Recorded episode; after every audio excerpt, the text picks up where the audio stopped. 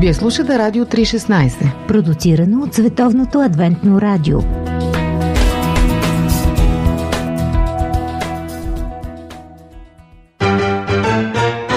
Живот! Джобен формат. Скъпи приятели, Ив Санти, френски журналист, когато вие сте слушали неведнъж в интервюта за нашето радио. Всъщност го използваме за обратна връзка. При това, за съжаление, най-често по повод ложените новини, с които се буди света. Той сега е с нас, защото дава една друга траектория отвъд драмата и близо до анализа, а още по-близо до една позиция, която се явява опозиция на идеята, че всичко е ужасно, но ние няма какво да направим, докато положението се влушава. Това интервю, което предстои да чуете, е част от колекцията от 10 разговора, които записахме на медийната конференция Ген в Испания от края на март тази година, а специално този разговор днес дори изглежда още по-важен, защото го водихме преди светът да усъмне, още по-недоверчив и по-оплашен, преди да се засили недоверието към новините, които виждаме и подозрението в манипулации и пропаганда и важното да става докато светът спи. Една тенденция още от времето на Гециманската градина. А както ми се струва, все повече се адаптираме към смъртта и я възприемаме като герой от анимационен филм. И така, в джобен формат ви представяме френския журналист и християнин Ив Санти.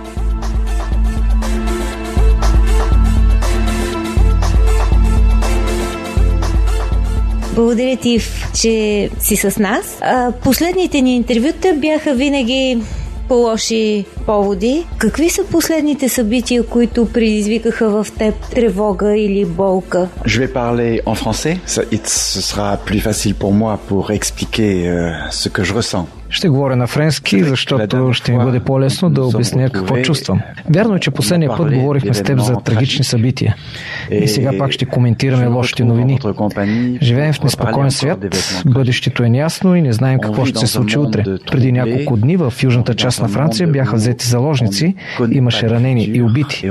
Аз искам да отдам почет на френския полковник, който се размини с заложник и намери смъртта си в тази атака.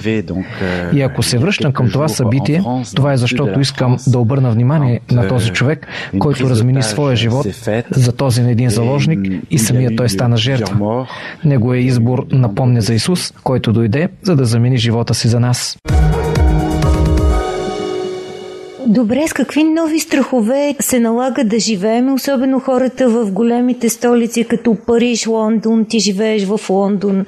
Възниква ли нова култура на страха и кой я създава? C'est vrai qu'on vit euh, dans un monde euh, qui est duel, qui est troublé.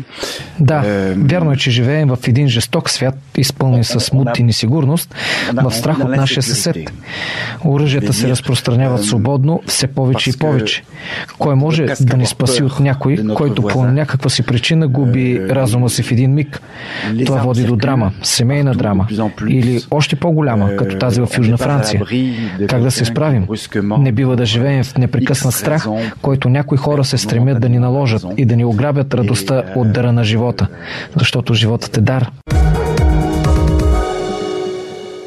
Как се представят подобни събития? Всички имаме усещането и въпросът е риторичен, но играят ли си медиите с а, страха и ползват ли го за рейтинг? Каква е тяхната игра всъщност с нашите безпокойства? C'est vrai que quand on est dans les médias, il y a plusieurs axes de, de vision, plusieurs axes de vue et on peut dramatiser les Верно е, че когато човек работи в медиите, има няколко гледни точки и разнопосочни мнения. Търси се рейтинг или фотошок чрез видеото, чрез другите медии на хартиен носител. Анализите остават за по-късно. Всъщност има две визии. Първата при събитието, което ни докосва и афектира в момента и после една друга визия, по-бавна и по-аналитична. Тогава влагаме, може би, по-малко емоции емоции. Аз вярвам, че в този свят сме бомбардирани от огромна информация, която нямаме време да анализираме, докато емоцията ни завладява и нашите реакции не са такива, каквито бихме желали да бъдат. Следователно, как медиите да информират без да деформират и как да информират без да предизвикат страх? Това е въпрос, който ме вълнува, понеже всички сме хора и емоциите ни излизат на повърхността. Как медиите да внасят елементи, които да носят спокойствие в момент на криза и да намаляват напрежението? Животът събран в едно интервю. Живот – джобен формат. Твоята визитка е на християнин и на медиен човек. А, дълги години си работил като журналист, след това и в управлението на християнска медия. В този смисъл, какво ти помага да живееш над страха? C'est vrai que en tant que chrétien, je pense que c'est pour moi, c'est un, c'est une force. C'est quelque chose qui me motive. C'est quelque chose qui me fait vivre. Вярно е, че аз съм християнин и това ми дава сила. Това ме мотивира, това ме кара да живея. Euh, Винаги войната е била част от историята. Хората се избиват взаимно. Като погледнем в Библията, euh, първородният син на Адам и Ева убива брат си. Euh, Следователно, животът е започнал с драма. И аз смятам, че това ще се случва и няма как да бъде избегнато. Трябва да се живее с това. Виждаме сега в интернет насилие и жестокости. За съжаление, ние, които общуваме в социалните мрежи, често не си казваме добри неща, а неща, които ни тласкат към омраза, към насилие, сегрегация, разпространение на оръжия. По-настоящем има голям поход в САЩ под девиза да спрем оръжията, със съзнанието, че те не бива да бъдат така достъпни за разпространение. Големия въпрос е, кой има полза от престъпленията? От една страна са тези, които произвеждат и продават оръжия, а от друга страна в този свят има две сили – доброто и злото. Тяхната битка е постоянна. Моята роля за мен като християнин е да се опитам да бъда на страната, която носи добро и мир. За мен е неприемливо да открадна нечи живот. Аз не притежавам живота на друг човек. Той е твърде ценен, за да си позволя да го взема. Знам, че в различните култури нещата са различни. Когато се тръгва на война, генералите се интересуват от крайният резултат. Не е важен човекът, който е отпред и може да загине. Аз нямам такава отговорност, слава Богу. Доволен съм, че не съм генерал, като виждам какво става в Сирия и това ме плаши. На моето ниво, в моето ежедневие се опитвам да бъда носител на мир, да внася мир, да живея в толерантност с другите, които са различни от мен. Когато разберат, че другият е различен, мога да се обогатя от неговата различност, а не да се избием взаимно. Това е моята роля като медия и като човек, който работи в християнско радио. Благодаря ти много. Повтарям ти пак, че си добре дошъл в Пловдив. Очакваме те. Ще опитам.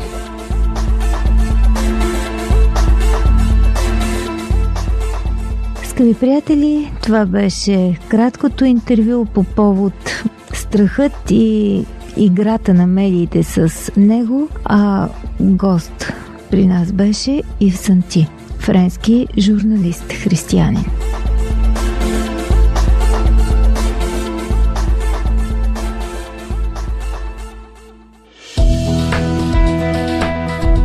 Радио 316, точно казано.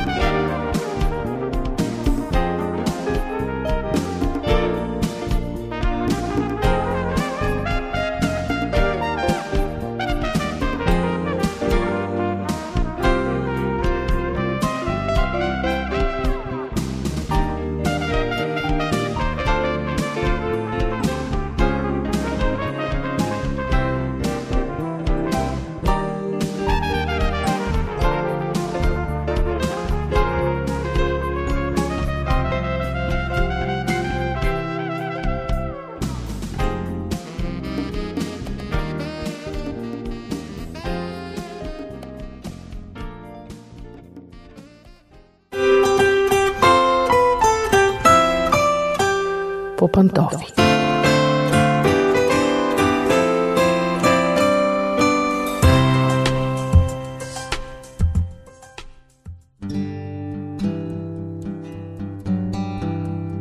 Здравейте, скъпи приятели, аз съм Мира, вие слушате по пантофи на Радио 316. Много пъти сме говорили в нашето предаване за това откъде идва самочувствието на децата, как може родителите да изградят или съответно да попречат на детето да изгради свое самочувствие. Обсъждали сме различните проблеми, които се появяват, различните причини за това.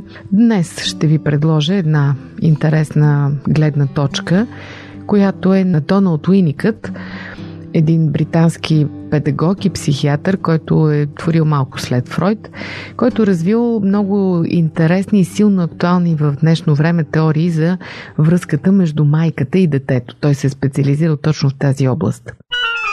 Популярно е схващането, че самочувствието на едно дете, когато стане възрастен човек, е свързано с обичта и вниманието, което е получавало от родителите си като малко. Това разбира се е вярно. Дори бихме казали нещо повече, че връзката между детето и родителя започва още преди неговото раждане, още от момента в който родителите пожелаят да създадат дете. Сега, друга е темата, разбира се, че докато бебето още не се е родило, родителите имат малко така утопична, идеалистична представа за това какъв ще е животът им с тяхното дете. После този живот ги приземява малко, но това е отделна тема. В кабинета на семейните терапевти или на психиатрите дори се появяват често пациенти, които страдат от ужасно чувство за вина, че не са дали на децата си всичко, което е трябвало. Казват, аз бях лоша майка, аз бях лош баща. И тъй като времето е минало, децата са пораснали, грешките са непоправими, съответно и те изпитват едно разяждащо чувство за вина, което може да ги доведе наистина до психични проблеми. Разбира се, има и деца, които пък ненавиждат родителите си, защото не са получили достатъчно обич, грижа, внимание и казват аз съм такъв, защото майка ми не се интересуваше от мен, аз съм такъв, защото баща ми ме биеше. Хора, които твърдят, че нямат никакъв късмет в живота, че никога нищо хубаво няма да им се случи, само поради тази причина. Тоест, идеята е, че обвиняваме или пък хвалим родителите, когато децата пораснат и вече че нямат или пък съответно имат самочувствие. Обаче, според Доналд Уиникът, това не е съвсем вярно. Истината е, че човек носи отговорност сам за своя живот и за своето щастие.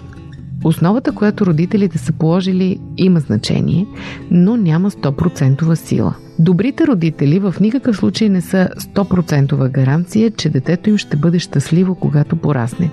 Дори някои от психолозите твърдят, че най-перфектните родители отглеждат най-проблематични деца. Защо се получава така? Тук ми се иска да приземе нещата и да ви припомня една типична българска поговорка, която се оказа, че няма аналог в нито един световен език, т.е. си е чисто наше творение и тя гласи много хубаво, не е на хубаво. Може би в нея има някаква истина, може би ние наистина сме някакви всемирни мъдреци, обаче специално в случая с отношенията родители и деца, колкото и да звучи парадоксално, силната обич убива обичта. Силната близост убива близостта понякога е по-добре да не дадем достатъчно, отколкото да дадем твърде много. Струва ли ви се много еретична тази мисъл? Само, че, както ви казах, Доналд Уиникът е разработил интересни теории, свързани с отношенията майка-дете. И той казва така: връзката майка-дете не е перфектната връзка. Ние сме свикнали да твърдим обратното, че най-силната любов е майчината любов. Най-естествената връзка е връзката майка-дете. Само, че той казва не, тя не е перфектна. И точно защото не е перфектна, детето се научава да развива автономност и да стане уравновесен човек. Животът събран в едно интервю. Живот – джобен формат. Ако майката се стреми към перфектност на връзката, тя обикновено задушава детето си с присъствието си само, с забележките си, с високите изисквания, които поставя пред него и съответно залага един капан, който го излага на риск да развие в бъдеще проблеми, душевни заболявания, дори физически заболявания. И обратно, когато майката остави достатъчно свобода на детето, разбира се, застраховам се и казвам, че нямам предвид изоставяне, пренебрегване и така нататък, една майка да не се интересува от детето си, но когато му остави свобода, тя му отваря възможност да търси други източници на модели на подражание. Понякога това са учители в училище, понякога са приятели, понякога са родители на техни приятели на децата, понякога са роднини, понякога са баба и дядо. Но детето в един момент и то сравнително рано, започва да разбира, че то не е единствено и изцяло зависимо само от своите родители. Сигурно сте чували, че когато са малки, децата приемат за 100% истина всичко, което излиза от устата на родителите им. Това е много голяма отговорност. Или давам пример, ако една майка постоянно казва на детето си, че не е достатъчно умно, защото няма високи оценки в училище, то приема тази истина, примирява се с нея и вярва в нея. Обаче, ако родителите са били достатъчно мъдри да дадат на детето си свобода да приема и други източници на поведение и на информация, тогава детето ще разбере, ще прецени, че думите са просто мнение на майка му, а не някаква универсална истина, която той е длъжно да приеме. Няма да казва, ами да, съм глупав, какво да направя, мама каза, че е така. А по-скоро ще си каже, ми сигурно е така, но аз трябва да положа усилия, защото искам да приличам на Войчо, или пък на Чичо, или на някой друг. Именно тази промяна е дело на защитните механизми. Това са адаптационни механизми. Те са вродени и се развиват различно при всеки човек според обстоятелствата. И това е ключът към индивидуалната отговорност. С други думи, скъпи приятели, ако трябва да обобщя по някакъв начин това, което казах до тук. Много сме склонни да обвиняваме родителите си за своите умения или неумения, за своите комплекси проблеми като възрастни емоционални товари, но ние носим отговорност за себе си. Когато станем зрели хора, е време да се еманципираме и да кажем, да, това не го получих от родителите си, но в същото време аз мога да приличам на този или на онзи, или да си поставя тази цел, или другата, или следващата, и това не зависи от мнението на родителите ми. Ако пък сте родители, скъпи приятели, не забравяйте, че трябва да дадете на децата си свобода – да харесват и други хора, да се привързват и към други хора. Не ги ревнувайте с типичната родителска ревност. Напротив, знайте, че така им показвате още повече любовта си. Защото свободата е плод на любовта. Ако обичате, ще давате свобода. Това беше от мен за днес в Попантофи по Радио 316. Слушайте ни отново, ще се чуем следващия път.